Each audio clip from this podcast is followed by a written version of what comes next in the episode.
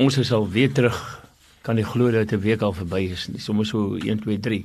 Goeiemôre aan almal wat ingeskakel is en natuurlik ons voorstapper, ons toerleier en ons touleier. Hallo hom so.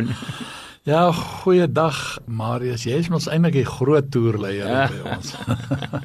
maar jy vat buitelandse toere. Ja, wel, om so en ek dink jy hardloop in elk geval baie ver en wyd moet ons in elk geval in hierdie programme. Ons het nou verlede week gesels oor die vroue in die Bybel en jy het gesê die tyd het opgeraak ek wil net so 'n bietjie nog gesels oor die vroue voor ons verder gaan vandag. Kyk, ek sê ek kan my nie indink. Ek kan my regtig nie indink dat 'n man sy hand lig vir 'n vrou nie. Absoluut. So 'n man moet verpletter word. Ja. Maar kom ons gaan aan, jy weet daar is nou nog vroue. Jy weet Johannes het geskryf oor daai vroue. Dan was daar Phoebe in uh Romeine 16. Ek het nou nie tyd om dit als te lees nie. Ek het dit hier gereed. En dan is daar die arm weduwee in Markus 12 wat alles ingegooi het. Sy het net eenmal gaan gooi die rykes het mos aanhoudend gaan gooi, jy weet om aandag te trek. Toe sê die Here sy die meeste gegee, sy twee kwart pennies ingegooi. En uh, sy het eenmal gegooi en sy het gaan sit. Kyk daar's nou nog kerke wat jy gaan staan in 'n tou en dan gaan gooi jy jou offer voor in daar by die skatkis sê hulle. En dan val hulle agterin en gaan gooi weer in. Jy weet en dan so herhaal hulle die ding om om mense te beïndruk. Maar dan sit die vrou met die kosbare olie in Markus 14 vers 3 tot 9. Daar's Martha en Maria van Lukas 10. Daar's Dorcas, sy was 'n uh, 'n besige tannie. Ons lees van haar geskiedenis daar in Handelinge 9. En jy weet, hulle het so gehuil oor haar. Nou Dorcas was vir jare ook die AGS kerk se vroue afdeling in die gemeente, die Dorcas susters. Nou ek weet my ma het baie gewerk vir die Dorcas tannies en die Dorcas was 'n goeie naam vir 'n goeie beweging. En uh sy's dood, hulle het haar die doodheid teruggebid man. En dan is daar Lydia, Handelinge 16 wat jy ook maar self moet lees vanaf vers 13 en dan natuurlik vir my een van die uitstaandes is Abigail en Nabal, jy weet, sy was hierdie oopkop vrou wat die sagte klippe in die huwelik was en dan Nabal wat beteken dwaas. En toe Dawid kos vra was hy ons gaan nou weer daarby uitkom want hy wat koring terughou is is 'n gruwel. In elk geval dit is almal mense wat 'n merk in die lewe gemaak het en uh, dan natuurlik is daar ek het hier 'n lysie van name Abigail Deborah Delila is nou een met 'n ander karakter, mm -hmm. maar as jy die fliek kyk, jy weet sy het baie berou gehad oor wat sy aan Samson gedoen het. Eva, Hanna, Jael, Jezebel. Jy weet in Dorka in Deborah se geval het sy mos die uh, Sisera het Jael eintlik die killing gemaak. Sy die ou ingelok in 'n tent in en hy het haar gebei was nou lafhartig die vyand. En toe het sy hy vra gevra hoor jy my 'n bietjie water en sy het van water gee en sy het hom toegegooi met 'n warm ding en toe sê as iemand my kom soek met my net nie asseblief net nie verraai nie. Nee nee nee ek gaan niks doen nie. En toe hy nou lekker slaap, toe vat sy een van die tentpenne toe, ja. toe kap sy ja. hom in die kop. Nou dit was hierdie Jael.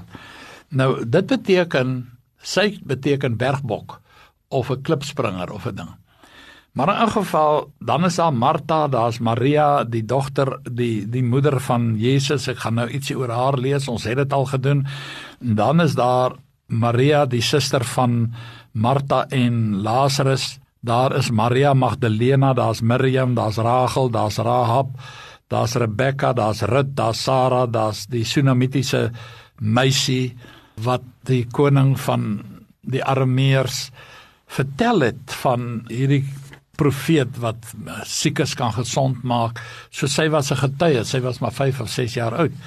Nou ons het dit al gelees. Dit gaan oor Elisabeth Eybers se se gedig oor Maria. 'n Engel het dit self gebring. Die vreugde boodskap en jy het 'n lofsang tot God se eer gesing. Maria nooi uit Nasaret. As jy haar lofsang lees, Lukas Jy weet dat daar is mos van die nuwe dosente op universiteite wat sê ag Sy was 'n ou vertraagde dogtertjie met vrot tande, verskoon die woord, maar dis wat hulle sê. En sy was nie baie slim nie. En sy was maar 9 jaar oud. Toe sê ek vir die ou man, God is nie 'n pedofiel nie. Nommer 1. En nommer 2, lees haar lofsang tot eer van die Here en kyk of dit 'n domkop is wat dit geskryf het. Want sy gaan die geskiedenis by Abraham. Maar toe Jesus van jou wou skei en bure agterdog, bure agterdog jou pla, het jy kon dink eenmal sou hy die hele wêreld skande dra? Want dit was vir haar 'n skande. Sy bly in Nasaret, klein dorpie en iewers skielik is hierdie jong maagd is nou swanger. Nou is daar vra. Toe jy soms met 'n glimlag langs jou liggaam stryk, die stilte instaar, wis jy met hoeveel liefde en angs sou hy sy helle vaart aanvaar. Die nag en daar in die stal, geen een om jou in jou nood by te staan.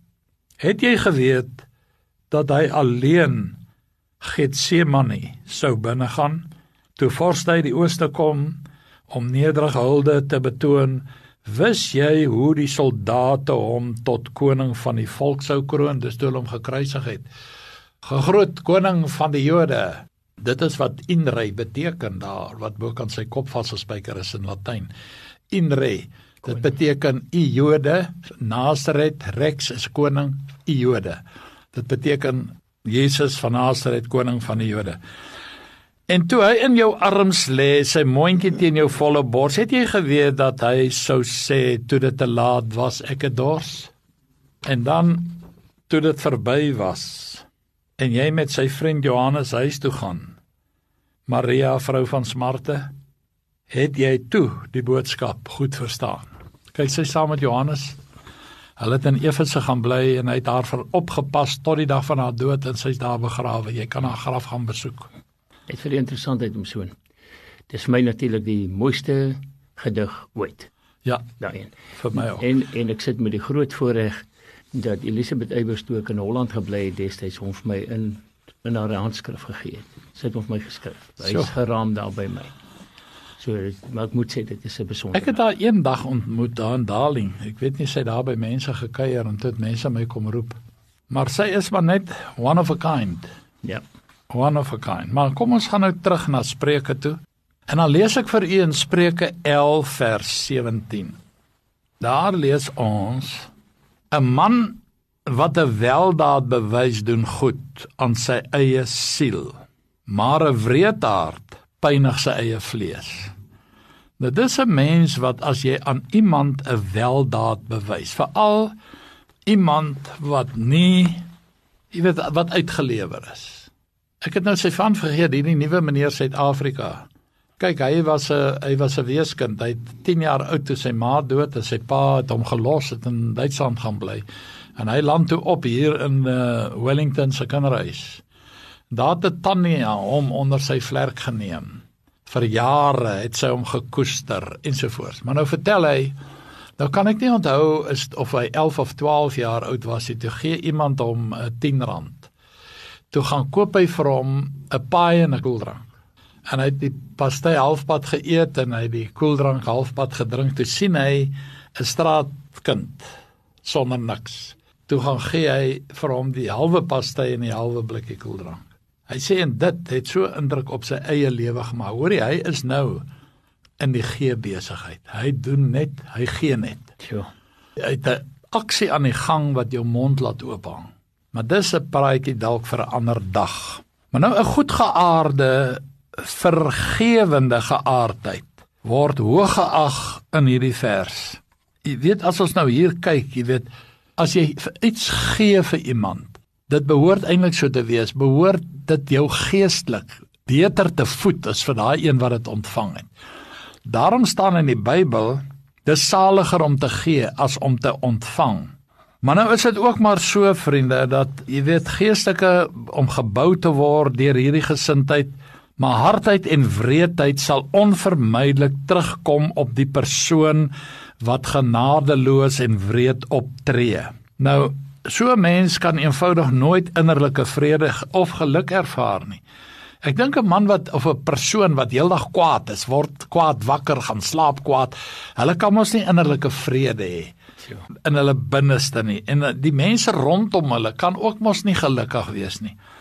So 'n mens kan net nooit gelukkig wees nie en dan met dieselfde maat waarmee hy of sy ander meet sal vir hom gemeet word want jy weet hierdie mense sal maklik vir jou vertel jy sleg jy beteken niks daar sal niks van jou kom nie ensovoorts nou sê die Here in Matteus 7 vers 1 moenie oordeel nie sodat julle nie geoordeel word nie want met die oordeel waarmee julle oordeel sal julle geoordeel word en met die maat waarmee julle meet sal weer vir julle gemeet word. Waarom sien jy die splinter in die oog van jou broer, maar die balk in jou eie oog merk jy nie op nie? Of hoe sal jy vir jou broer sê, "Laat my toe om die splinter uit jou oog te verwyder"? En kyk, in jou eie oog sit die balk. Gefeinstes, haal eers die balk uit jou eie oog, dan sal jy goed sien om die splinter uit die oog van jou broeder uit te haal. Moenie wat heilig is aan die honde gee nie. Nou wie is hierdie honde? Dis ongeredde mense. Dit sê in dit sê Filippense 3 vers 20. Hy noem hulle honde. Dis ongeredde mense. Gooi nie jou parels voor die varke nie sodat hulle dit nie miskien met hulle pote vertrap en omdraai en jou verskeur nie. Jy weet as ons nou dink aan 'n eh, wrede mense en wat die ding op hulle terug moet ek sê terugplof of backfire.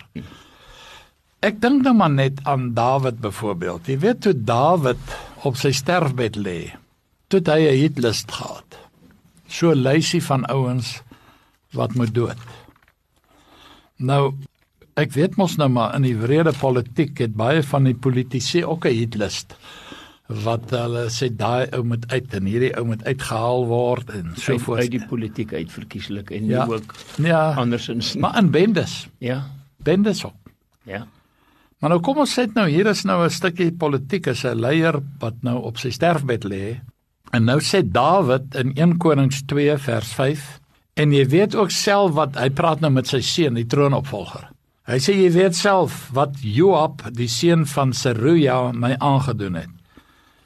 Wat hy die twee leeroowerstes van Israel, Abner en die seun van Ner en Amasia, die seun van Jeter, aangedoen het toe hy hulle vermoor het en oorlogsbloed in vredestyd vergiet het sodat hy die die gord wat om sy heupe en die skoene wat aan sy voete was met oorlogsbloed bevlek het. Nou jy sien hierdie Abner en Amasia, hulle was 'n bedreiging vir hom want hy was die kom ons sê maar die die veggeneraal van die weermag en hy het gesien sy sy pos is in gevaar. Toe gaan maak hy sy opvolgers dood.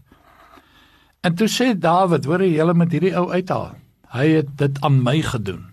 Hy het my vertrouelinge doodgemaak. Dan wil ek vir u nog 'n stukkie lees uit Spreuke 11 vanaf vers 18. Die goddelose behaal oneerlike wins, maar hy wat geregtigheid saai, 'n betroubare loon. Ware geregtigheid lei tot die lewe, maar hy wat die kwaad najag, jaag na sy dood. En dit is net so 'n 'n groot waarheid. Ek wil nog aanlees. Die wat verkeerd van hart is, is vir die Here 'n gruwel, maar hy het beha in die wat regskape van wandel is. Sekerlik die slegte bly nie ongestraf nie, maar die geslag van die regverdiges raak vry. Sonde en geregtigheid word hier teenoor mekaar gestel in kontras met mekaar. Bedrog en wetteloosheid gaan hand aan hand.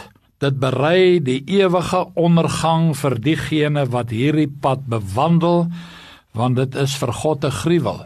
En nou is dit so, jy weet, vir alles ek dink aan uh, sê maar maffia basse en bendes hoe genadeloos wreed hulle kan wees. Maar die Here sien dit. En op sy tyd, mens wonder soms, jy weet die Here is vir ons soms so bietjie te stadig. Ons wil nou die saak afhandel. Maar God het 'n behaag in die opregtes en hulle beloning is van die Here. God het in my 'n behaag gehad, sê Dawid. Daar in 1 Kronieke 18 vers 4. Nou, jy weet om dit te sê is nie goedkoop beelblaasery en braggery nie. Want hy het dit so met nederigheid gesê. Jy weet hulle het nou somme probeer maak. Ek kan nie eers meer onthou nie hoeveel talente goud en silwer en goed het hy vir die boufonds gegee. Dis miljoene rande in vandag se geld. En uh dan het mense gewonder, hoor jy is is jy seker? Hy het toe gesê, Here ons God, hierdie ganse rykdom wat ons berei het om vir u vir u heilige naam 'n huis te bou, dit kom uit u hand en dit behoort alles aan u. Dis nie myne. Ek gaan dit nie vir my hou nie. Ek het dit by u gekry, Here. Ek gee dit terug vir u huis. En ek weet my God dat u die hart toets en 'n behaag het in opregtheid en ek het die opregtheid van my hart al hierdie dinge vrywillig gegee. En nou het ek met blydskap gesien hoe u volk hier aanwesig vrywillig aan u gegee het. So dit is 'n dit is mos nou saliger om te gee as om te ontvang. Hy het miljoene weggegee en hy het dit met 'n lied gedoen en uh, jy weet hy was ook nie eens kwaad toe die Here sê hoorie jy kan vir die boufonds gee maar jy gaan nie bou nie want jy het te veel bloed vergiet. Jy was te veel in oorloë betrokke. En dan lees ons in Spreuke 16 vers 7. Wil ek vinnig vir u lees. Spreuke 16 vers 7. Daar lees ons as die Here behaag het in die weë van 'n man dan laat hy self sy vyande met hom vrede hou. So hulle gaan nie met jou kom skoor soek nie, want hulle weet die Here is aan jou kant. Nou kom ons by hoofstuk 11 Hebreërs 11 vers 22. 'n Goue ring in 'n vark se neus, se snoet So is 'n vrou wat mooi is, maar sonder beleid, sonder inbors. Sy kan haar opdres net soos sy wil. Nou hierdie beeltjie wat aan ons voorgehou word, is byna ondenkbaar. Dink jou in 'n vark met 'n goue ring in sy neus. En hier vroet hy met sy snoet hier in die varkbak. Ek dink daar kan nie iets meer lagwekkend en onvanpas wees nie. Die spreekskrywer plaas 'n baie hoë premie op beleid of diskresie of insig of 'n regte lewenstyl. Nou is dit ook maar so, liewe luisteraars, ons weet dit mos. Daar is dames. Kyk, ek al baie vir my vrou gesê, kyk, 'n mooi vrou is mos nie lelik nie. Kan is mos altyd mooi. Maar nou is daar party, hulle is net totaal overdressed. Jy weet, hulle is net te punt en dit is alles in die ergste graad. Spreuke 11 vers 22. Lees dit in die in die boodskap vertaling. Iemand sonder insig en die regte lewenstyl is soos 'n vark met 'n goue ring. Dit is wat in die boodskap vertaling staan. Kan ek hierdie een lees? Ja. Die skoonheid van 'n vrou sonder oordeel is soos 'n goue ring in 'n vark se snoet. Ja. Dit is waar. Nou, jy weet jou gedrag en jou optrede bepaal jou waarde en jou waardigheid. Dis nie die vrag duur juwele wat jy dra nie. Jy weet ek kyk na sekere filmsterre met hulle honde. Weet daai halsbandjies is so van die diamante en is nie fake goed nie. Want ek ken 'n vrou, haar seun werk in 'n juwelierswinkel. Mense kom daar spandeer 100 000 rand aan 'n ons halsband. Hy moet diamante in hê. Nou ek dink dis totaal verregaande terwyl daar duisende mense sterf van die honger. Jou gedrag en jou optrede bepaal of jy styl het. Nou is dit so, daar's mense, dames wat so opgesmuk is. Maar eintlik is hulle van binne totaal verrot. Geen regskape mens sal of kan 'n vark se geselskap geniet nie. Vra maar die rebelse seun, die verlore seun in die varkhok. Hy het baie gou agtergekom hoor ek hoor nie hier nie my pa se slawe is baie beter af as wat ek nou is. Dit kan jou nogal tot jou sinne ruk om in varkgeselskap te beland. Jy weet die groot ding is jy hou nie lank in varkgeselskap nie, jy verlang huis toe. Nou vir my is hierdie vrou wat so oordadig. Kyk, sy het haar daarom geverf, jong. Daarom noem hulle hierdie opsmuk tassies die Isebels tassie. Toe sy gesien het Joab kom aan, het sy gou gegaan en haar oë swart geverf en ag ek weet nie aan haar naels gedoen en so aan. Dit is seker nie verkeerd as jy dit reg doen nie. Maar toe Joab instap en sy wil nog, jy weet, met haar lang oogwimpers hom uh, beïndruk, toe sê hy net vir die soldate smyt haar af, toe gooi hulle daar van die boonste verdieping af. En toe die honde haar opgevreet. Sure. Hulle het net nie haar hande gevreet nie. Hy was te vol Q-Tex. Of vol wat, ek weet nie of hulle dit al gedra het nie, maar sy was so besmeer, die honde het net seker goed gevreet. Ek dink aan 'n skaap in 'n varkhok. Wie hulle sê hy klim op 'n kassie, hy sal daar staan en doodgaan van die honger. Hy klim nie in daai varkmodder nie. En dit is wat eh, jy weet dit is wat ons gesindheid behoort te wees. Man, jy weet dit is wanneer 'n 'n skaap, kyk 'n vark geniet die modder, man, hy rol daarin. En 'n skaap as hy net daarin getrap het, dan is hy so vies daarvoor dat hy skud sy pote onophoudelik om daarvan ontslae te raak. Nou so 'n vrou is Isabel vir my. Spreuke 11 vers 22. Lees dit vir u. Hy sê 'n goue ring aan 'n vark se snuit is soos 'n vrou wat mooi is maar sonder beleid. Sy het haar man gemanipuleer. Sy het Nabot se wingerd, sy het hom laat doodmaak om die wingerd want hy lê toe daar soos 'n sitseentjie en hy chang toe omdat hy nie sy sin kan kry nie. Ag toe nou toe nou askies tog papie ons ek gaan dit vir jou reël. Toe laat maak sy daai man dood. Hy hulle het gesê hoor jy verkoop dit aan ons. Hy sê ek kan nie my geboorteplaas, my erfplaasie, dis maar hoeveel hektaar groot. Ek kan dit nie sommer net verkoop nie. Dit sal 'n sonde wees. Toe laat sy hom doodmaak. Nou dit is so 'n tipe vrou. Nou as jy nou lees in vers 23, die lees ek ook vinnig vir u, die begeerte van die regverdiges is net teen ten goeie, maar die hoop van die goddelose is 'n strafgerig van toren.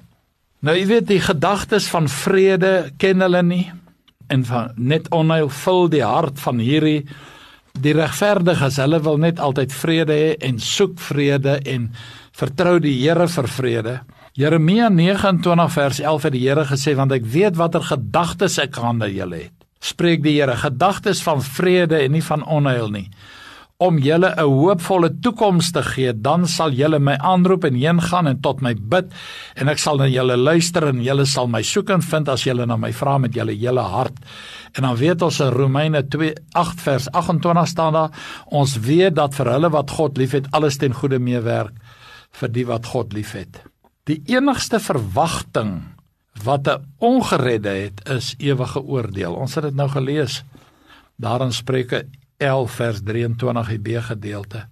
Nou kom ons by 'n baie groot Bybelse waarheid. Ek gaan dit net lees en dan kan u so lank daaraan herkou. Dit is Spreuke 11 vers 24.